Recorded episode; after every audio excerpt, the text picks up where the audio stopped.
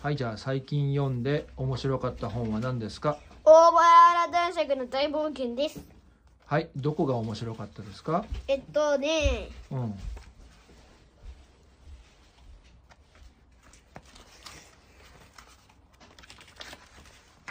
あそうか仲間が仲間が、仲う間をん、